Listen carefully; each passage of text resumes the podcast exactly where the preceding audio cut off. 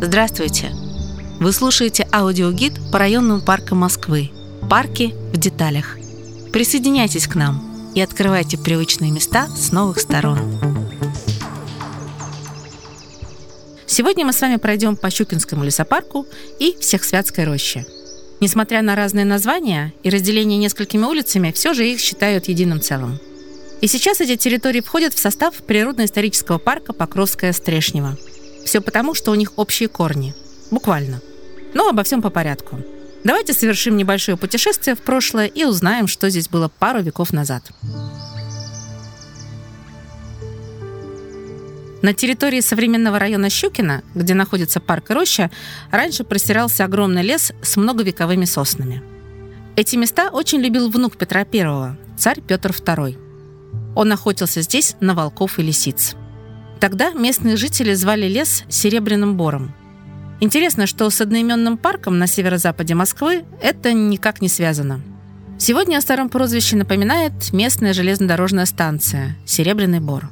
Остановки тут, правда, уже нет, но исторический павильон станции сохранился до наших дней. Его можно увидеть из окна поезда МЦК, проезжая между станциями Стрешнева и Панфиловская. К XIX веку за лесом закрепилось название Большой Всехсвятской рощи. Большой, потому что была еще и малая. Она располагалась неподалеку от сегодняшней станции метро «Сокол». А Всехсвятская, потому что на западе Сосновый Бор граничил с древним селом Всехсвятское. Сейчас на его месте находятся московские районы Сокол и аэропорт. К середине прошлого века роща с соседними деревнями уже целиком вошла в состав столицы – как водится, лес постепенно стал редеть. Сначала сквозь него прошла линия Московской окружной железной дороги, сегодня мы знаем ее как МЦК, а позднее здесь выросли жилые кварталы. Так, роща перестала быть большой, а ее территорию подробили на пять участков трамвайная линия и новые улицы – авиационная, академика Курчатова, пехотная и Щукинская. Кусочки на севере и на западе унаследовали имя Всехсвятской рощи – а пятый, самый большой участок, назвали Щукинским парком. Сегодня и Всехсвятская роща, и Щукинский лесопарк – это природоохранные территории. Здесь сохранились многовековые деревья прежнего соснового бора. А в прошлом столетии лесная зона стала еще гуще. Тут высадили березы, лиственницы, вязы и клены. Кленов и в роще, и в лесопарке сегодня большинство. А еще местная природа привлекает зверей и птиц – за время прогулки тут можно легко столкнуться с белками, дятлами, дроздами. Жители окрестных домов их очень любят и активно подкармливают птиц в зимний период. Сначала давайте прогуляемся по Щукинскому лесопарку. Его территория имеет форму равнобедренного треугольника в окружении трех улиц – Щукинской, Академика Курчатова и Маршала Василевского. С какой бы улицы вы ни зашли, все пути ведут в центр нашего треугольника – Тут располагается площадь, от которой лучами расходятся прогулочные дорожки. А рядом с ней находятся настоящие визитные карточки Щукинского лесопарка. Белоснежные беседки с коричневыми восьмиугольными крышами. Такие можно было увидеть во всех Святской роще в 50-е годы прошлого века. До наших дней они, увы, не дошли. Но благодаря архивным фотографиям архитекторы смогли воссоздать их внешний облик в 2022 году – когда в лесопарке проводилась реабилитация. Эти беседки задали тон и другим постройкам. Например, под них стилизованы местные павильоны и беседки поменьше, четырехугольной крышей. Старожилы района, говоря о Щукинском лесопарке, также вспоминают супругу легендарного физика-атомщика Игоря Курчатова Марину Дмитриевну. К югу отсюда располагается Курчатовский институт, где много лет проработал отец советской атомной бомбы – и здесь же, в Щукине, он жил со своей семьей, как и другие сотрудники института.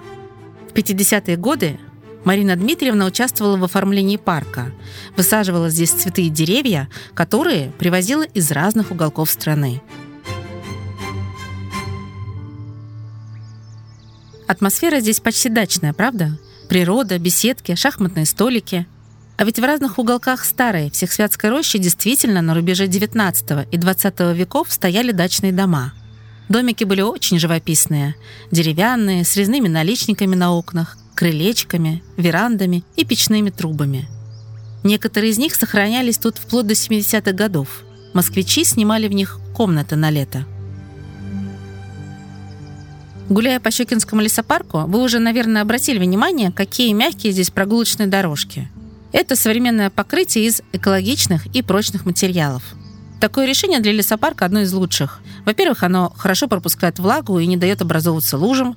Во-вторых, считается более щадящим для почвы, потому что сделано из натуральных материалов и пропускает воздух. Ну и ходить по таким тропинкам приятнее. А нагулять здесь можно, между прочим, целых 3 километра. И еще одна интересная фишка Щукинского – треугольные беседки в виде индейских вигвамов.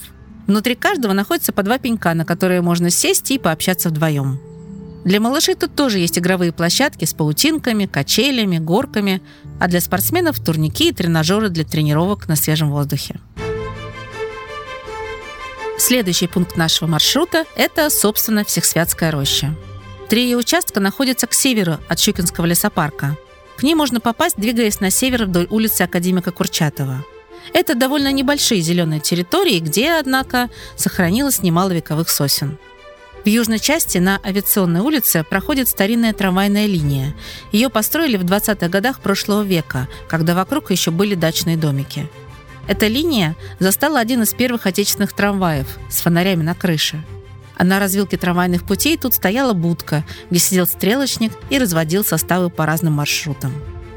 Четвертый и самый большой участок Всесвятской рощи расположился вдоль Пехотной улицы. Удивительно, но в этой части природной территории планировалось возвести мавзолей Ленина, Сталина и их соратников. Идею строительства такого мемориала предложили в 1953 году, сразу после смерти Иосифа Сталина. Предполагалось, что здание будет монументальным, с колоннами, скульптурами, а тела вождей пролетариата выставят на обзор трудящимся в прозрачных хрустальных саркофагах. Были, конечно, и другие варианты мест для строительства пантеона, и Поклонная гора, и парк Горького с нескучным садом, и парк Сокольники, но, к счастью, планам не суждено было сбыться. Вероятно, по финансовым причинам мавзолей так и не построили, а Сталина в итоге похоронили у Кремлевской стены.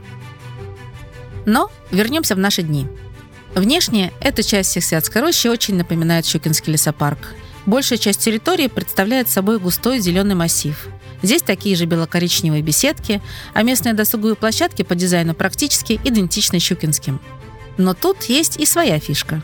В этой части Всехсвятской рощи находятся павильоны для наблюдения за животными. По стилю они такие же, как уже знакомые нам беседки, только вместо скамеек и столиков у них внутри лесенка, ведущая к специальному окошку. Тут можно спрятаться от белочек и птиц и удобно понаблюдать за ними из своего укрытия. А наша экскурсия завершена. Желаю вам приятной прогулки.